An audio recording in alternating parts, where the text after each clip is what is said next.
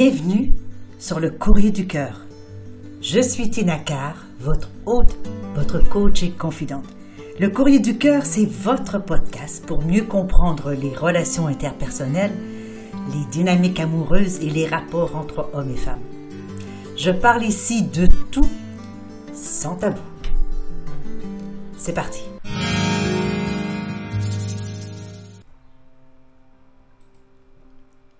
Je reçois aujourd'hui une lettre venant de Ariane, qui va comme suit. « Bonjour Tina, je suis un peu perdue et je ne sais pas comment réagir. Voilà presque un an que je suis avec mon nouveau compagnon, on est en famille recomposée et tout se passe très bien. Par contre, en ce moment, on traverse une période où mon compagnon n'a plus envie de moi, la routine au lit l'embête, etc. » On en a parlé et il m'a dit qu'il m'aime comme ça, mais qu'il y a vraiment un manque à ce niveau. Je lui ai demandé s'il avait quelqu'un en tête pour satisfaire ses besoins et il m'a clairement dit oui. Le pire, c'est qu'il parle de ma copine que je lui ai présentée récemment. Il n'a jamais tenté quelque chose vers elle, mais ça lui traverse l'esprit. Donc je me dis que je l'ai déjà perdue. De savoir qu'il pourrait aller chez ma copine, je préfère qu'il me quitte, mais il me dit qu'il n'a pas envie de ça. Donc au final, je me sens terriblement rabaissée et j'ai l'impression que même si je fais tous les efforts de mon côté, il n'aura plus envie de moi puisqu'il a déjà envie de coucher ailleurs. Ariane. Chère Ariane, déjà je vous remercie pour votre message, votre courrier. Et puis, je vous félicite aussi d'avoir emménagé avec votre nouveau compagnon. C'est un nouveau projet de vie, c'est merveilleux. Ça fait un an que vous êtes avec votre compagnon et vous êtes en famille recomposée. Il est évident que la situation d'une famille recomposée n'est pas toujours facile. Hein? On le sait très bien. On arrive avec du bagage, on arrive avec nos enfants, on arrive avec notre passé, avec l'ex qui, évidemment, est probablement encore dans le décor. Alors, ce n'est pas toujours facile. Vous traversez une période difficile qui, à mon avis, est tout à fait aussi normale. Par contre, les périodes difficiles, il faut s'en occuper très vite. Personnellement, je trouve qu'elle arrive un peu tôt dans votre ménage. Avoir des problèmes sexuels dès le début d'une relation, ça veut dire que quelque chose n'a pas été mis en place au départ. Alors, voici ce que je propose présentement, c'est de faire un petit tour de piste avec vous et de voir comment est-ce qu'on peut mettre ça en place pour que vous puissiez retrouver finalement ce que vous aviez au départ. Parce que j'imagine que si vous vous êtes mis en couple avec votre compagnon, c'est qu'il y avait au départ donc un attrait physique, un attrait énergétique, un attrait sexuel, un attrait, bon, sur ses qualités, etc. Donc, vous avez pris la décision d'être un couple. Mais la question qu'il faut se poser à ce moment-ci, Ariane, c'est est-ce que vous avez pris à ce moment-là le temps d'établir votre relation, prendre le temps de construire cette relation nouvelle et de découvrir votre partenaire et de laisser l'opportunité aussi à votre partenaire de vous découvrir. Souvent, les couples se mettent en relation de maisonner, si je peux dire, on ménage ensemble très, très vite après la rencontre.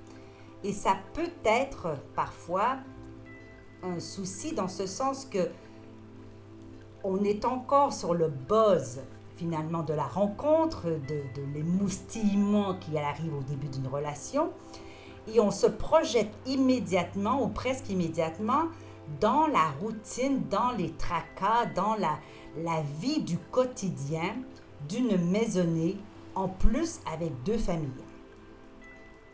Vous ne vous êtes pas donné la vie facile, chère Ariane. Je comprends parfois lorsqu'on est amoureuse et lorsque tout va bien, que les enfants s'entendent bien avec les enfants de l'autre, lorsque notre compagnon nous séduit, on a envie finalement de reconstruire ce que vous semblez peut-être avoir perdu, donc cette famille-là que vous aviez et la sienne aussi. Donc évidemment, il y a cette impulsion, il y a ce besoin, ce désir de reconstruire une famille pour donner à nos enfants un papa et une maman et évidemment un beau papa et une maman dans votre cas.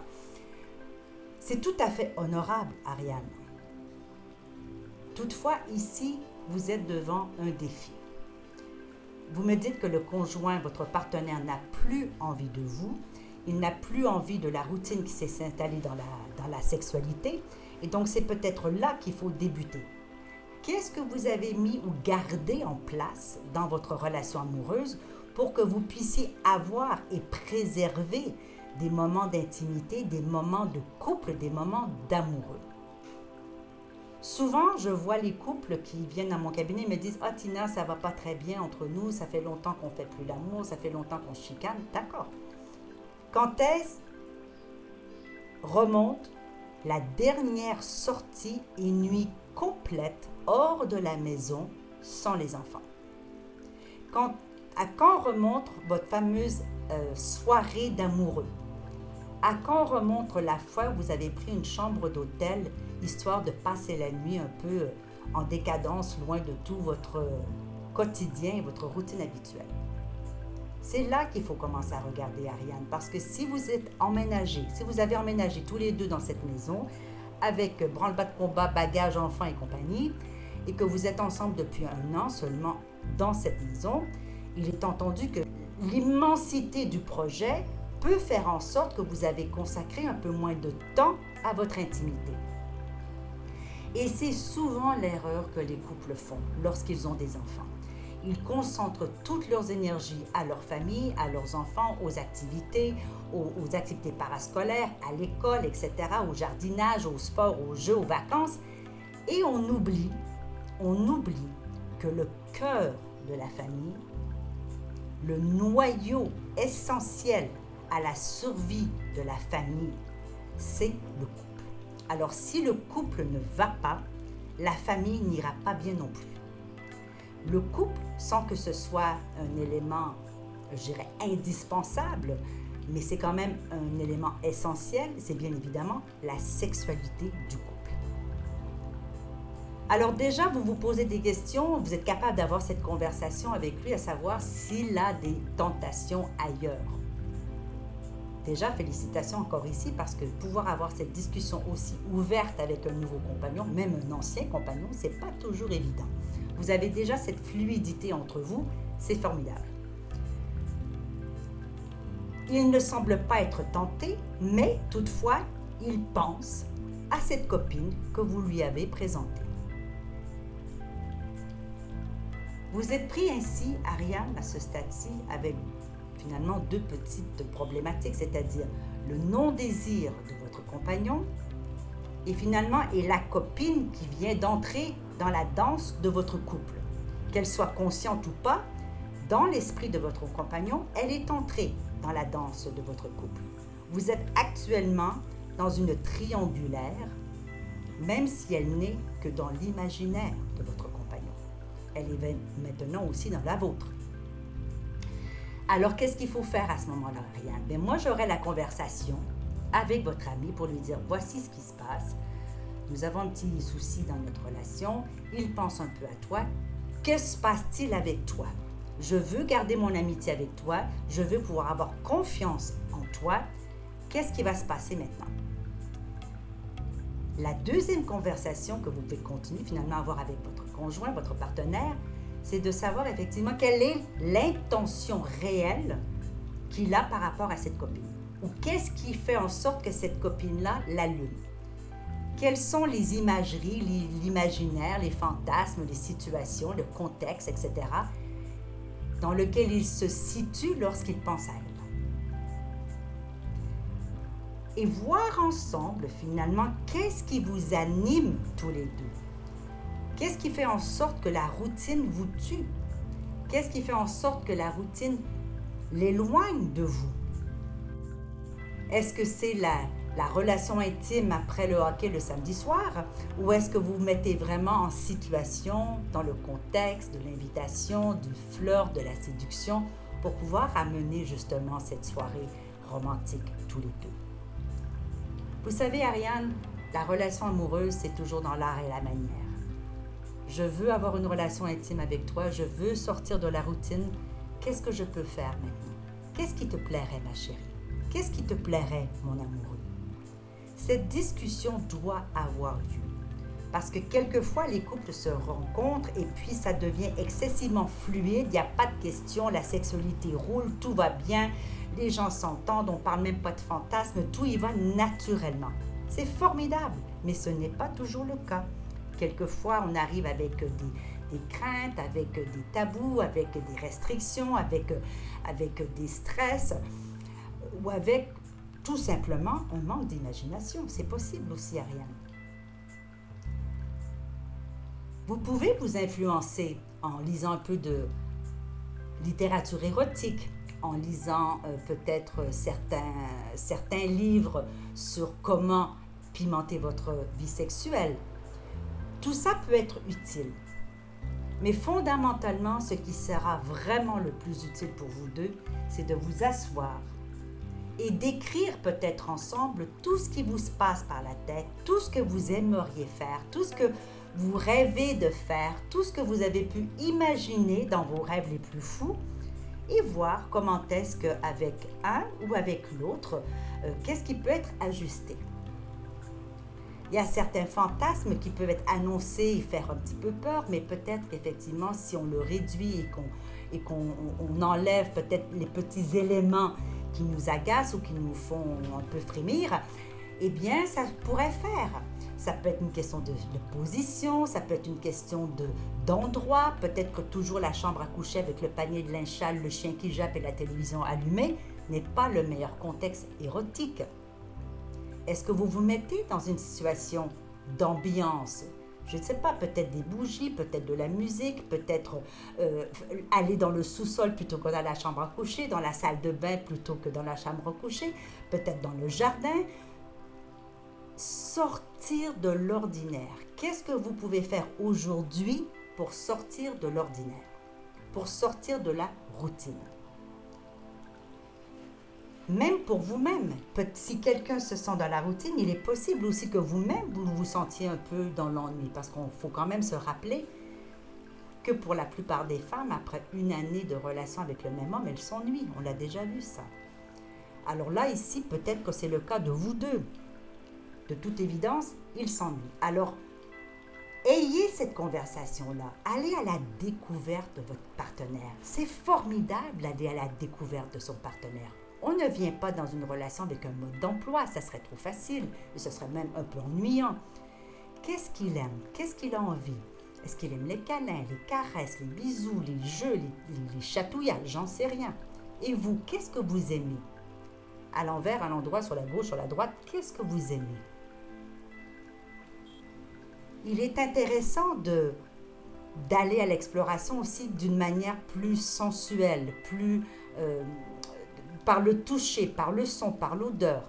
Alors, vous pouvez simplement aussi vous amuser à bander les yeux de votre partenaire et d'aller à sa découverte sur son corps. Quelle partie qu'il aime être caressée? Quelle partie aime peut-être un peu plus frottée?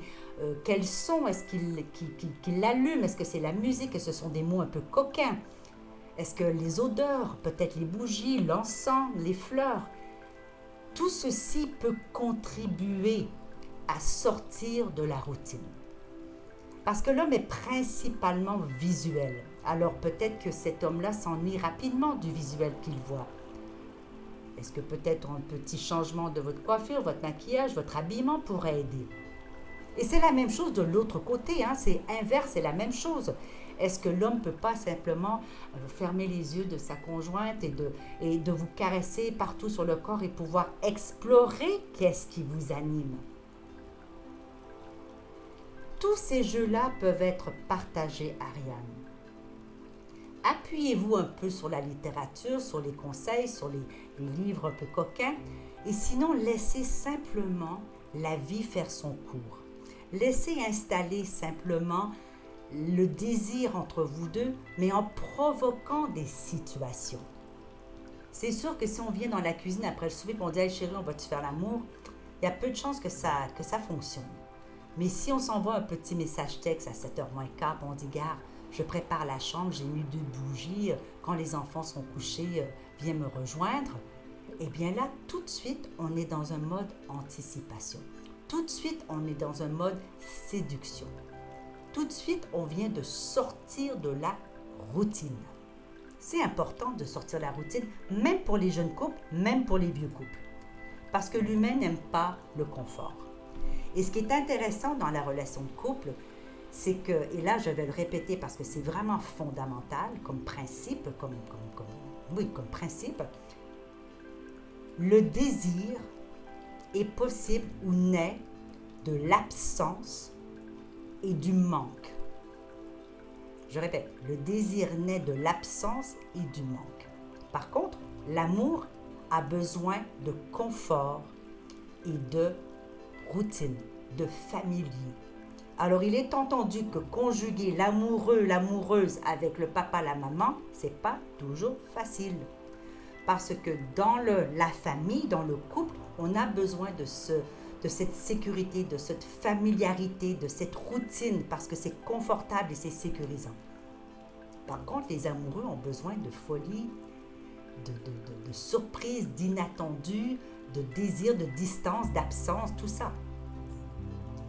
Alors, lorsqu'on vit avec son compagnon, lorsqu'on est en famille, puisqu'on est dans cet espace de sécurité familier, ben, il est nécessaire de provoquer des situations où est-ce que nous allons pouvoir justement avoir cette anticipation, recevoir un peu ces frissons parce qu'on a hâte d'aller rencontrer quelqu'un, parce qu'on se prépare justement, on se maquille, on se lave, voilà, on se prépare à aller vers l'autre et tout ceci émoustille, émoustille le corps, émoustille l'esprit, émoustille le cœur aussi. Alors, c'est ce que je vous recommanderais, chère Ariane, d'avoir cette conversation, de mettre les choses à plat avec votre amoureux et puis de mettre à votre agenda une soirée par semaine, s'il est possible pour vous, une soirée par 15 jours, 3 semaines, un mois ou plus tard, ou plus, pas moins que ça, pour que vous ayez une soirée d'amoureux sans les enfants, afin que vous retrouviez l'un et l'autre comme avant d'avoir emménagé. Parce que l'idée d'être dans une relation où vous vous sentez vraiment rabaissé, non désiré et que ça vous mine le moral, eh bien, ce n'est pas la meilleure situation, Ariane. Parce que ce que ça fait au départ, ça va attaquer votre estime de soi. Et ensuite, vous allez perdre la confiance que vous aviez en vous. Et pour finir, vous ne serez pas capable d'affirmer vos besoins et vos désirs. Alors, c'est complètement inutile, on s'entend. Alors, reprenez confiance en vous, allez vers votre partenaire, ayez cette conversation, mettez une date à l'agenda et puis construisez tranquillement votre relation d'amoureux parallèlement à votre relation de papa, maman, famille. Parce que dans la vie, on a différents chapeaux, il ne faut pas les mélanger. La maman ne va pas faire l'amour au lit avec le papa, c'est l'amante qui va faire l'amour avec l'amant. Il c'est très important de distinguer les deux, parce que lorsqu'on amène les rôles de parents dans le lit, eh bien l'érotisme part par la fenêtre. Il faut préserver le noyau, la cellule d'amoureuse, d'amoureux, d'amant, d'amante, indépendamment du rôle de parent, indépendamment du rôle d'ami, de conjoint, de citoyenne et tous les rôles extérieurs.